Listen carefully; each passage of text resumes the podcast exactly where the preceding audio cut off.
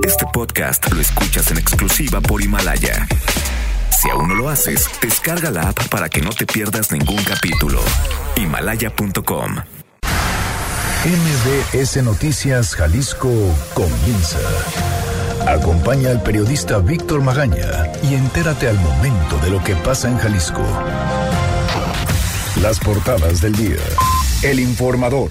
Reanudan clases. Esta semana pagan a maestros. El paro laboral de profesores del Sindicato Nacional de Trabajadores de la Educación afecta a más de 800 mil alumnos en la entidad. El diario NTR.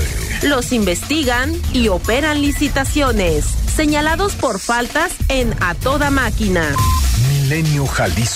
En Jalisco, miles de maestros paran labores por falta de pago. Alrededor del 2% de los docentes en la entidad tienen salarios retrasados y el titular de la Secretaría de Educación Jalisco aseguró que trabajan en una solución. Sindicato advierte que de lo contrario tomarán otras medidas. El Universal. Discrepan por recesión técnica en México. El Fondo Monetario Internacional le da un colchón con crédito.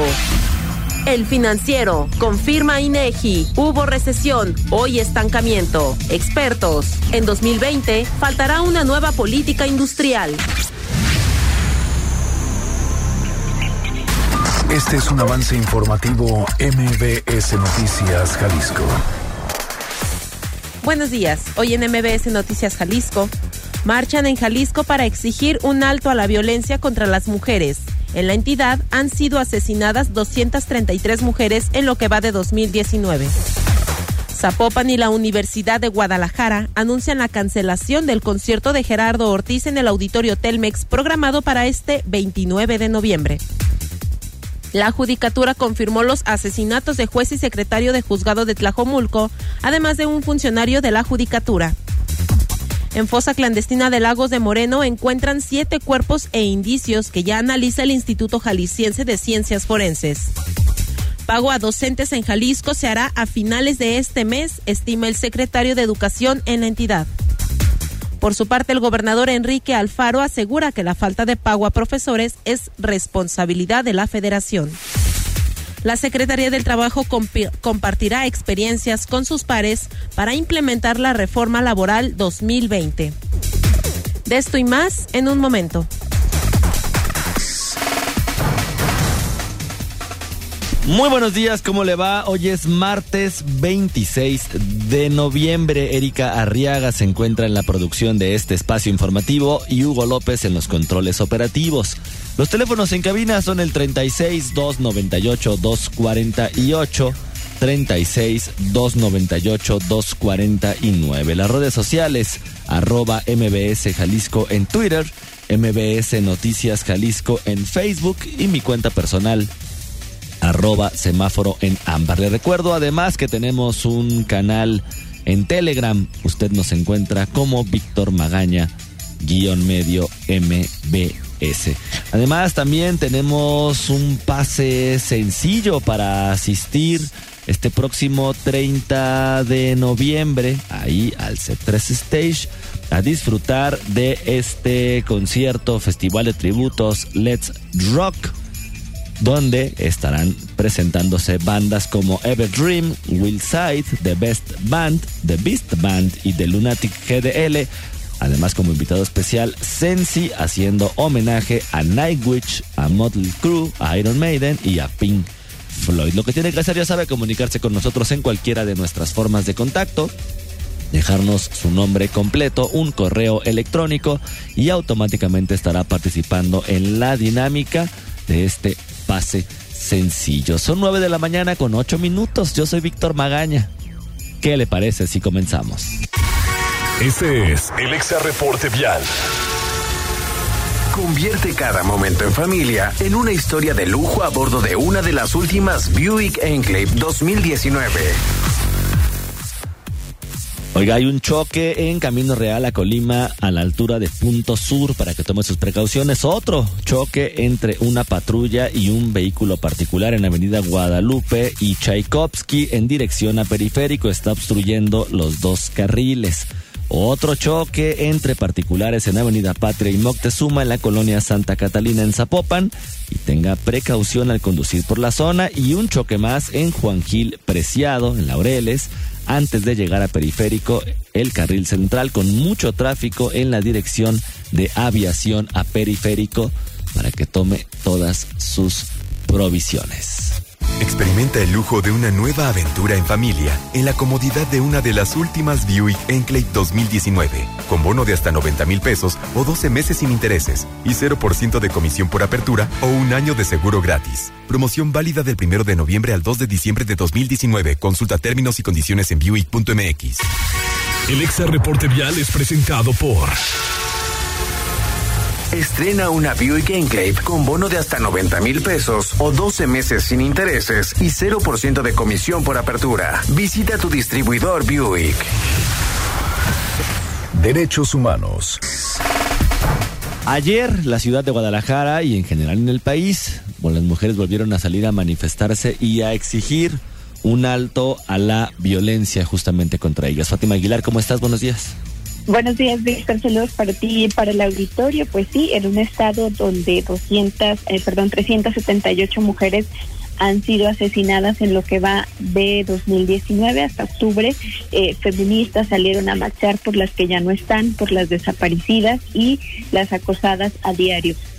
Ayer, en el Día Internacional de la Eliminación de la Violencia contra la Mujer, el contingente salió desde el Parque El Refugio al grito de ni una menos, eh, con los pañuelos verdes en sus cuellos, sus rostros, carteles con reclamos por la violencia eh, contra las mujeres. La manifestación partió y eh, a unos pasos solamente sobre la Avenida Federalismo se encontraron con un grupo de conservadores que rodearon el templo El Refugio. Al mismo tiempo cantaban y el grito de las mujeres, eh, no son muertos, son asesinadas y saquen sus rosarios de nuestros ovarios, resonó más fuerte como respuesta. Eh, al principio iban las familias de las víctimas de feminicidios, entre ellos sus hijos vestidos con playeras blancas que, exigían justicia para ellas. Esto es eh, parte de lo que se escuchó ese momento.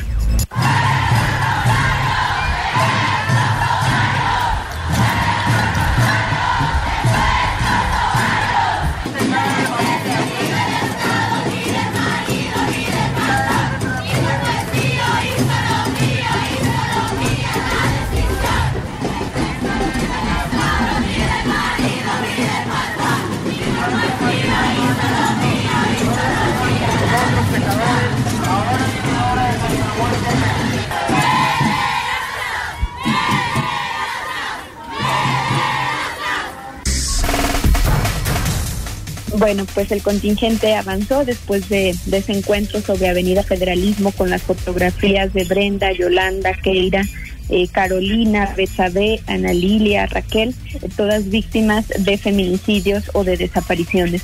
Eh, las mujeres asistentes hicieron una parada en el Parque Rojo donde acompañaron a las familias de estas víctimas a colocar un memorial por las que ya no están, eh, una cruz rosa y una placa donde se leía porque tenemos memoria y no olvidamos, justicia para una, justicia para todas, ni una menos y ni un feminicidio más, acompañado de veladoras, quedó ahí en una de las jardineras del parque. Guadalupe Ramos Ponce, coordinadora del Comité de América Latina y el Caribe para la Defensa de los Derechos de las Mujeres, recordó la impunidad que prevalece en la mayoría de estos asesinatos y desapariciones. Escuchemos los casos siguen en la impunidad porque son pocos las, las gentes que se encuentran procesadas, los feminicidas que se encuentran procesados, la mayoría de estos se encuentran prófugos y los pocos que les dan sentencias no son las sentencias eh, máximas que, que señala el, Código Penal. Entonces todas estas familias están aquí exigiendo justicias para sus justicia para sus hijas que fueron asesinadas, pero también para, justicia para para sus eh, nietas, nietos que son huérfanos del feminicidio. Y aquí se encuentran también familias que tienen a una hija, a un hijo desaparecido y que tampoco han encontrado respuesta del Estado. Bueno, pues después de este acompañamiento a las familias, la manifestación continuó rumbo a la Rambla Cataluña frente al edificio de al edificio de la Rectoría de la Universidad de Guadalajara y esto es eh, parte de lo que se escuchó a la llegada del contingente.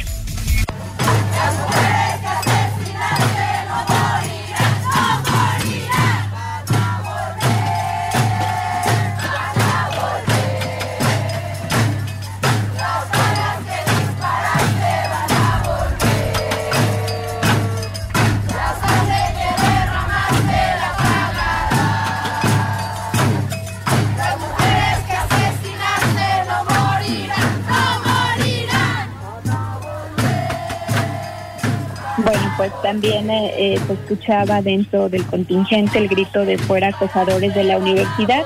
Se hizo ahí presente, mientras que otro grupo de conservadores las esperaban sobre la calle López Cotilla, también para eh, rodear el templo expiatorio y rezaban, e incluso también hubo gritos de Viva Cristo Rey y las feministas, bueno, finalizaron su protesta con un performance que evidenciaba la violencia vivida a diario por las mujeres.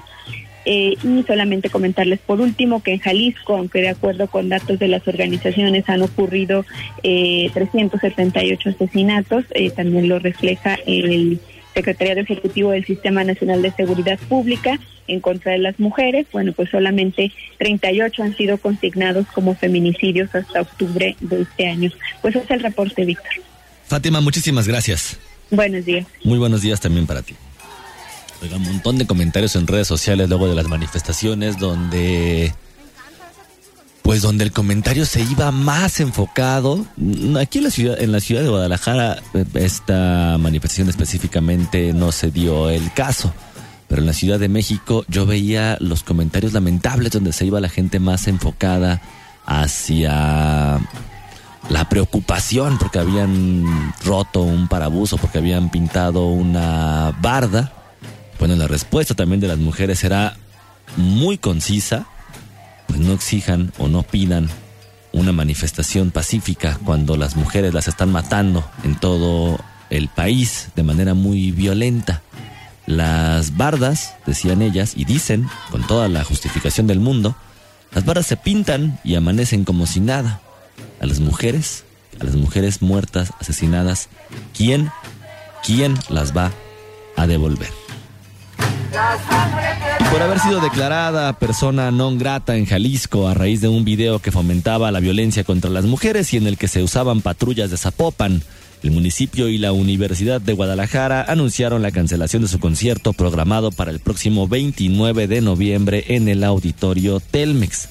A pesar de que el concierto, bueno, el concierto por supuesto de Gerardo Ortiz, a pesar de que el concierto ya tenía meses programado, el alcalde de Zapopan, Pablo Lemus Navarro, y el rector de la Universidad de Guadalajara, Ricardo Villanueva Lomelí, anunciaron esta decisión hasta el día de ayer. Luego de que organizaciones feministas como CLADEM evidenciaran la presentación de este cantante en Guadalajara.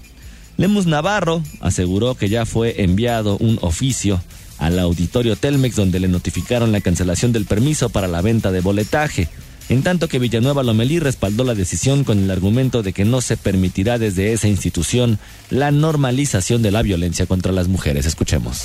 Eh, a partir de esta notificación que recibimos del ayuntamiento, todo el apoyo para que cancelemos este concierto. Pablo, nosotros más bien queremos trabajar en conjunto con el ayuntamiento para hacer estrategias de fomento a la cultura de la paz, de vivir en Zapopan con convivencia sana en todo el estado.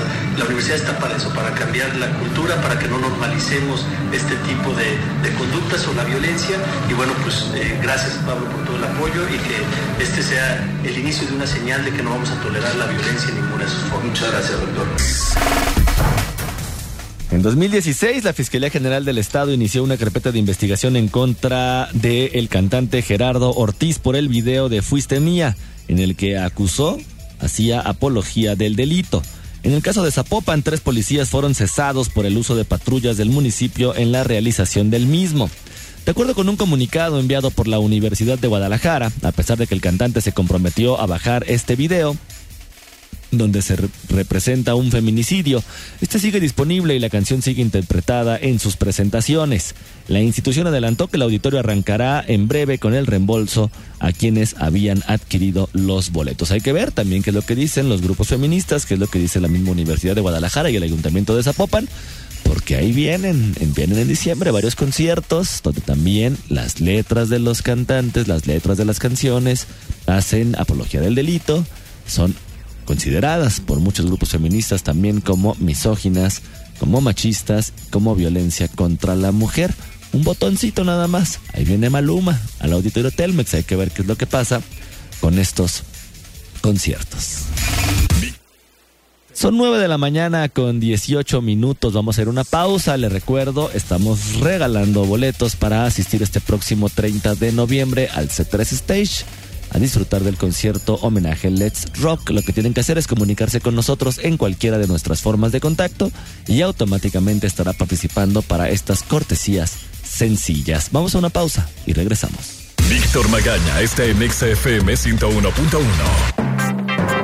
Regresamos. Síguenos en nuestras redes sociales. MBS Jalisco en Twitter. MBS Noticias en Facebook. Seguridad. Oiga, antes de continuar con la información, hay comentarios referente a la cancelación del concierto de Gerardo Ortiz. Dicen en redes sociales, creo que tanto Lemus como Villanueva tienen más problemas en los cuales trabajar que en andar cancelando conciertos. Están siendo candida a la calle únicamente por la atención mediática y querer quedar bien. Además también dicen, yo creo que no es quedar bien, es hacer bien su trabajo con tanta violencia y no nada más contra las mujeres.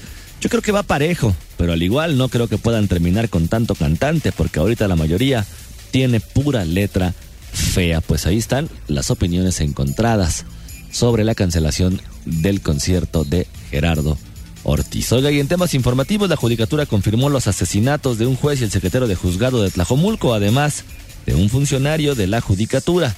Adrián Montiel, ¿cómo estás? Buenos días. Muy bien, Víctor, muy buenos días también para ti, para el auditorio. Mira, les cuento que la noche del domingo al oriente del municipio de Guadalajara asesinaron al titular del juzgado segundo civil de Tlajomulco, eh, Mario Sergio Zúñiga Luján. También a un funcionario de la Judicatura, Sergio Israel Paredes Beltrán. Y ayer el presidente del Supremo Tribunal, Ricardo Suro, confirmó la muerte del secretario del Juzgado Segundo, Cristian Diego Gómez Mercado, en el mismo evento. La Fiscalía del Estado pues informó que ya investiga la agresión a cerca de las 10:10 de la noche del domingo sobre la calle Hacienda La Calera, al cruce con Gerardo Vega, en la colonia Eleodoro Hernández Loza cerca de un auto rojo quedaron los cuerpos pues de las dos primeras víctimas de la noche y el agente del Ministerio Público recogió los indicios de casquillos en calibre 9 milímetros, además de dos vehículos. Y para contextualizar, desde el jueves, el 6 de diciembre de 2018 hasta el 26 de octubre de este año, el Instituto de Jalisciense de Ciencias Forenses reportó 39 necropsias practicadas a servidores públicos, todos fallecidos por arma de fuego. Pues hasta aquí el reporte, Víctor. Adrián, muchísimas gracias. Muy buen día, muchas gracias. Muy buenos días también para ti. Y la medianoche del sábado concluyeron los trabajos dentro de una fosa clandestina de un predio de la localidad Chipinque de arriba en los lagos, en Lagos de Moreno, de la que extrajeron siete cuerpos. A dos días de localizada la fosa, la fiscalía detalló que la localización ocurrió el sábado luego de trabajos de investigación, recopilación y comparación de distintas áreas de la Fiscalía. En el predio localizaron dos cuerpos completos y al interior de la fosa, dentro de bolsas de plástico, secciones anatómicas que corresponden a cinco personas más. También se aseguraron indicios como cobijas y sábanas que analiza el Instituto Jalisciense de Ciencias Forenses. Las dependencias de Ciencias Forenses y de la Fiscalía hoy regresarán al predio para retomar los trabajos y descartar o localizar más indicios. Educación. Y el pago a docentes en Jalisco se va a hacer a finales de este mes. Eso es lo que estima al menos el secretario de Educación en la entidad. Erika Arriaga, ¿cómo estás? Buenos días. Buen día, Víctor. Buen día, el auditorio. Así es, ante el paro de clases que más de 60 mil profesores anunciaron para este lunes debido a la falta de pago a 2.073 de estos. El secretario de Educación en Jalisco, Juan Carlos Flores Miramontes, explicó que se prevé a finales de este mes quede saldada la deuda a los docentes informó que personal de la dependencia a su cargo y el Sindicato Nacional de Trabajadores de la Educación han tenido mesas de diálogo en las cuales se acordó tener una reunión con el Fondo de Aportaciones para la Nómina Educativa y Gasto Operativo. Además, aseguró que la falta de pago no solo se ha presentado en la entidad, sino que también a nivel federal. Es lo que dijo el funcionario. Escuchemos. Eh, recapitulo un poco para tener el contexto. Estamos eh, ante una falta de pago de alrededor de 2.000 maestros, en donde hay que decir que no es por una falta de recursos, hay suficiencia presupuestal, tenemos el recurso necesario, ese está en la federación. Ese recurso, en el caso de los maestros federalizados, se eh, distribuye directamente hacia las cuentas de los maestros o se les genera un cheque que directamente se les entrega a ellos. Segundo punto que es muy importante, decir que este problema no es generalizado. La inmensa mayoría de los maestros, tanto estatales como federales, reciben su pago puntual. Flores Miramontes recalcó que solo se han visto afectados el 2% de los profesores federalizados debido a los cambios en la reforma educativa. Sin embargo, se prevé que el conflicto quede resuelto este mes, ya que sí hay, ya que sí hay suficiente presupuesto de la federación. El funcionario explicó que no habrá acciones administrativas contra los docentes, ya que estos acordaron desde el pasado viernes presentarse en sus puestos de trabajo de manera habitual, pues solo se suspendieron las clases a los menores. Se estima que este lunes alrededor de 6.000 escuelas y 60.000 profesores no recibieron a los alumnos, afectando a 900.000 menores tan solo en Jalisco. Es la información, Víctor. Erika, muchísimas gracias. Gracias, buen día. Buenos días también para ti. Oiga, ya uno, ante las inquietudes de maestros en el sistema federalizado por la falta justamente de pago desde hace unos meses, el gobernador Enrique Alfaro Ramírez aclaró durante su gira por los municipios de la región sur que el problema no es responsabilidad del Estado y acusó a la federación de desatender este tema. Escuchemos. No somos nosotros. El dinero no se nos debe el gobernador ni el gobierno del Estado. El problema es que la federación han dejado ese asunto crecer y han dejado a muchos maestros del sistema federal sin tener un pago que sea simplemente un reconocimiento a su trabajo. Aunque no le compete, se comprometió a atender los impagos a maestros con lo que esté a su alcance. El lunes, un paro de clases afectó a 7.200 escuelas de educación básica del sistema federalizado. El día de ayer, recordará usted, pues tienen lo que queda este mes, dice el secretario de Educación, pues de aquí al viernes, estamos a martes, tres días para pagar a estos más de 2.000 maestros según el convenio o según el acuerdo que se hizo con el secretario de Educación. Son 9 de la mañana con 30 minutos. Vamos a ir a una pausa. Regresando, platicaremos con nuestro colaborador, experto en economía y finanzas, además, por supuesto, de académico del ITESO, Ignacio Román. Víctor Magaña, en Noticias MBS Jalisco, por XFM 101.1. Estamos de vuelta con la información más importante a nivel local. La opinión del día. 9 de la mañana con 34 minutos. Ignacio Román, te saludo con muchísimo gusto. ¿Cómo estás? Víctor, ¿qué tal? Muy buenos días. Con el gusto de saludarte también. Adelante, Nacho, te escuchamos. Bueno, mira, ayer finalmente se promulgó el, eh, la ley de ingresos de la Federación para el año 2020. Estamos a punto también de que se promulgue el presupuesto de egresos y a partir de ahí todas las aclaraciones, modificaciones sobre ley de ingresos y presupuesto de egresos para Jalisco. A ver, si hay algo que hay en común de, yo diría, todos los actores, es que nadie quedó contento con el paquete económico y por lo tanto señala la necesidad, a mi parecer, fundamental de que se haga realmente un pacto fiscal posiblemente para la segunda mitad de la actual administración. A ver, el gobierno no está contento porque finalmente, aunque López Obrador le haya echado porras, en realidad no está atacando problemas fundamentales del país en términos distributivos. Seguimos teniendo una captación cero de recursos dados por, por ejemplo, patrimonio u herencias. Seguimos teniendo recursos insuficientes para una enorme cantidad de obras y al mismo tiempo también eh, hay la molestia por parte del gobierno estatal en el sentido de que se tendrá que reajustar su lógica de ingresos y gastos por ese recorte de los famosos 3.500 millones que le ha reclamado Alfaro a López Obrador. Por otro lado, con toda razón me parece, también el gobierno federal podría decir, bueno, pero ¿qué ha pasado con todos los recursos otorgados para grandes obras de infraestructura que han quedado perdidas, tiradas o mal hechas?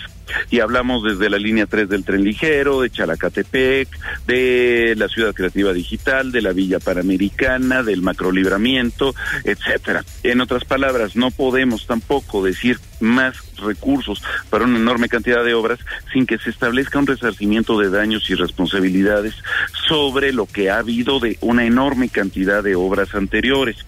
También existe molestia por parte de los órganos autónomos por el límite de presupuesto que se tiene, particularmente se ha manejado en el caso del INE, pero también podríamos hablar de la Comisión de Derechos Humanos, también podríamos hablar del Poder Judicial, pero por otro lado también dice el gobierno, pero como también quieren que se estén manejando presupuestos crecientes cuando hay alrededor de 2.500 personas que siguen teniendo ingreso superior al presidente de la República y que están concentrados justamente en el Poder Judicial y en estos órganos autónomos, lo que muestra también una lógica de incongruencia con los planteamientos de autoridad existentes.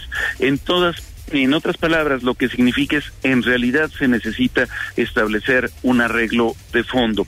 Y esperemos que esta experiencia del 2020 dé piedra para ello. Oye, Ignacio, hablando justamente sobre estos temas y sobre la ley de ingresos, preguntan a través de la línea telefónica, dice, oye, por favor, pregúntale a Nacho cuál es su opinión del primer año del presidente, qué evaluación le merece que te manden, por supuesto, un fuerte abrazo. Muchísimas gracias. Bueno, me, me parece que hay enormes contradicciones. En otras palabras, hay muchísimas cosas de las que más se le han criticado que me parece que son correctas. La austeridad propiamente de la parte estrictamente gubernamental, acabando con una lógica de régimen faraónico, me parece correcta. Me parece que también son correctas, por muy criticadas que sean, las transferencias universales para diferentes grupos de población que va desde madres solteras, estudiantes, personas mayores de 68 años, indígenas, personas con discapacidad, etcétera. Me parece que es correcto el que se empiece a atender, al menos a nivel discursivo, de manera fuerte, la cuestión distributiva del ingreso, pero también hay muchas cosas que no están siendo correctas. El sometimiento ante los Estados Unidos, el que haya muy poco gasto para inversión, y que dependa fundamentalmente también de grandes empresarios, igual que en administraciones anteriores.